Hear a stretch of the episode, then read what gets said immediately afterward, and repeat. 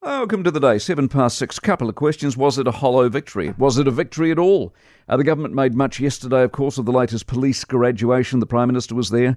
Prime Minister isn't normally there, but when there's an election to be fought and some headlines to be gained, Hipkins couldn't miss it. The eighteen hundred police have become famous or infamous. Was it eighteen hundred new recruits? Was it a net eighteen hundred gain? Was it a promise made for three years or the almost six it took to deliver? Most importantly of all, does it solve the issue? And on that, it's an indisputable no.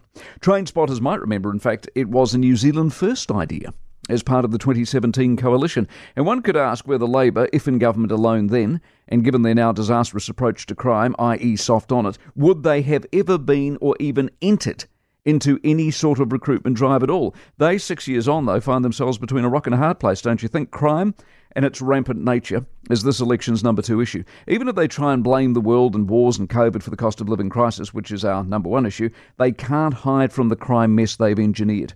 Mind you, it's not like they haven't tried from the top down. Crime has been their Achilles heel, the way they treated the portfolio, for goodness sake. Poto Williams and Andrew Coster, a hopelessly idealistic dabble in Kumbaya by our most famous hand-wringer, Jacinda Ardern, to the Nash chaos, to Hipkins stepping in through lack of talent, to Ginny Anderson being promoted a mile beyond her skill set. All the while, their great fallback as the crime stats exploded was eighteen hundred more police, eighteen hundred more police. It became a mantra, a desperate one-liner of hope that just maybe when this magic number was reached, things would be okay.